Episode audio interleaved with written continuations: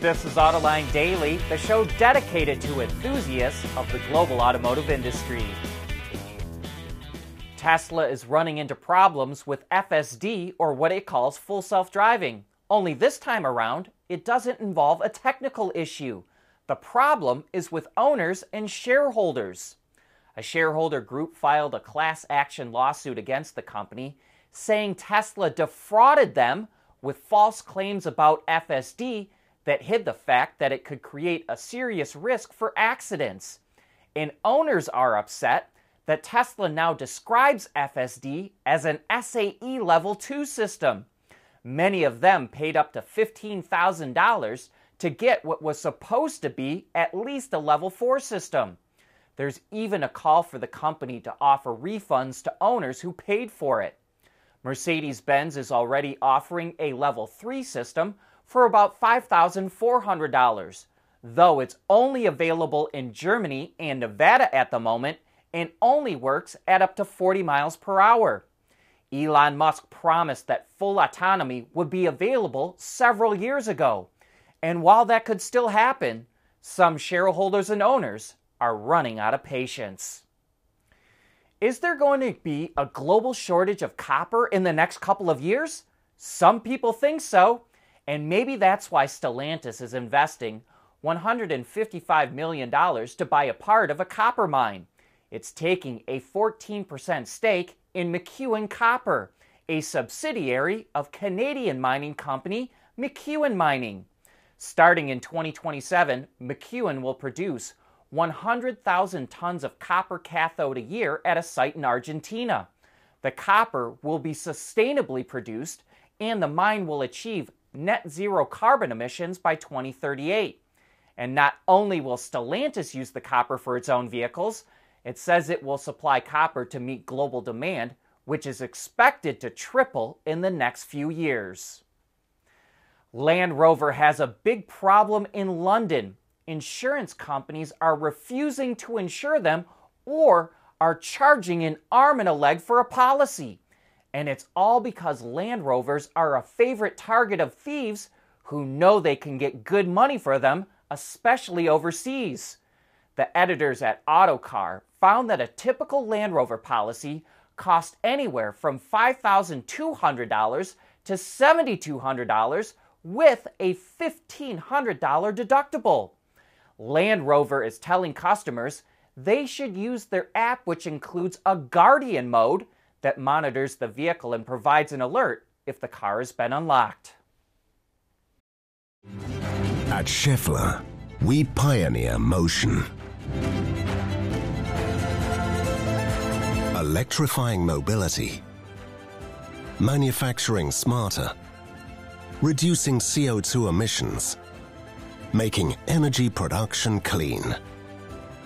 Schaeffler pioneers motion to advance how the world moves.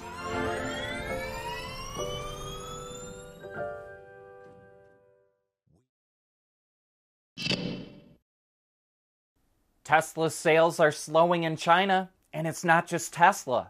All EV sales slowed down in China last month. Tesla sold a little under 11,000 vehicles last week, which was nearly double the previous week but overall, the pace this quarter is behind the fourth quarter of last year. So that could mean the effect of Tesla's price cuts are wearing off. And there could be a number of other reasons why EV sales are slowing in China. Consumers could be waiting to see if more automakers will cut prices, which could certainly happen.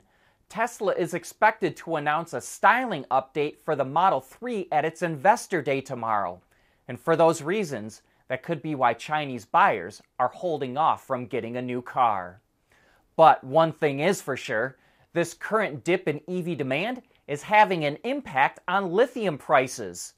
Experts expect the price of lithium to drop to $34,000 a ton late this year, down from over $53,000 right now.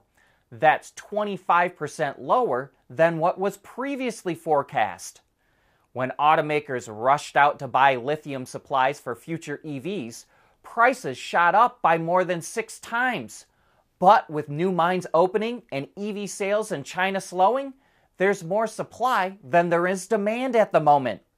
Dropping lithium prices also allowed CATL, the biggest battery maker in the world, to start cutting battery prices. And add it all up, and the price of EVs could come down, which would be good news for EV buyers. Also, good is that they'll have more choices. Nissan now says it's going to come out with more EVs than it originally planned. By 2030, it will introduce 27 electrified models, up from 23.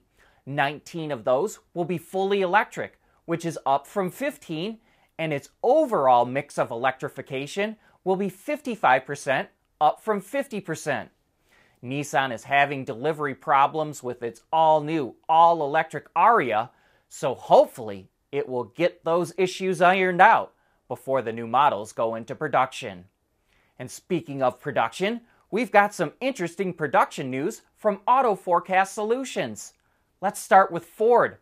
It will start production of the next gen Ranger pickup in Michigan this July. And BEV versions of the Ford Explorer and Lincoln Aviator will go into production in Canada in 2025. Maserati is forecast to start making a next gen Levante in 2026, while BMW will build the all new iX1 in China in 2028, and Chevy will produce the next gen Montana small pickup in Brazil in January of 2029.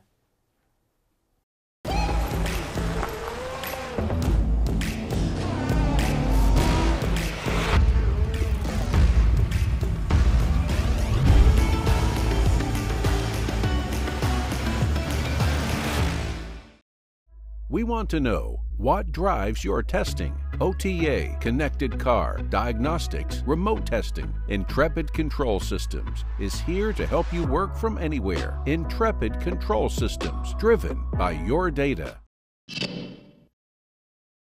Here's a troubling trend more and more people are getting hit by cars.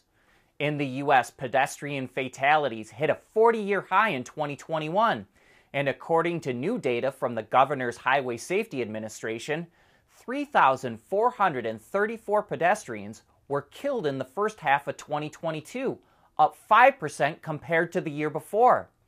There are a number of factors causing this. Dangerous driving, which escalated during the pandemic, has not gone away. Vehicles are larger and heavier than before, making them more likely to injure or kill a person. And lastly, roads are designed for fast moving traffic, and there's subpar infrastructure, including crosswalks, sidewalks, and lighting. Mercedes showed off its all new electronic architecture and operating system last week, what it calls MB.OS. But that won't be out until 2025. Even so, parts of the system will debut this year on the new E Class sedan. And one thing that customers will notice is how it enables a new level of in car entertainment and can even turn your Benz into a mobile office. You can take WebEx and Zoom calls when the car is parked. It uses a video camera on the top of the instrument panel and the center screen. Or to take your mind off work, you can play games like Angry Birds or search for something else to play. You can stream YouTube videos on the screen as well, or even call up TikTok videos. When the car is not parked, all the action can switch to the front seat passenger with a screen that uses what Mercedes calls a visual shield, though others refer to this as shy technology. From the driver's seat, you cannot see what's on the screen even though the passenger can, and that should minimize driver distraction. The system will do Google searches for all kinds of destinations and set the nav to take you there. And if you don't want to watch anything at all, you can bring up Apple Music through Dolby Atmos and even set the ambient lighting in the cabin to pulse to the beat of the music. But that's a wrap for today's show. Thanks for making Autoline a part of your day.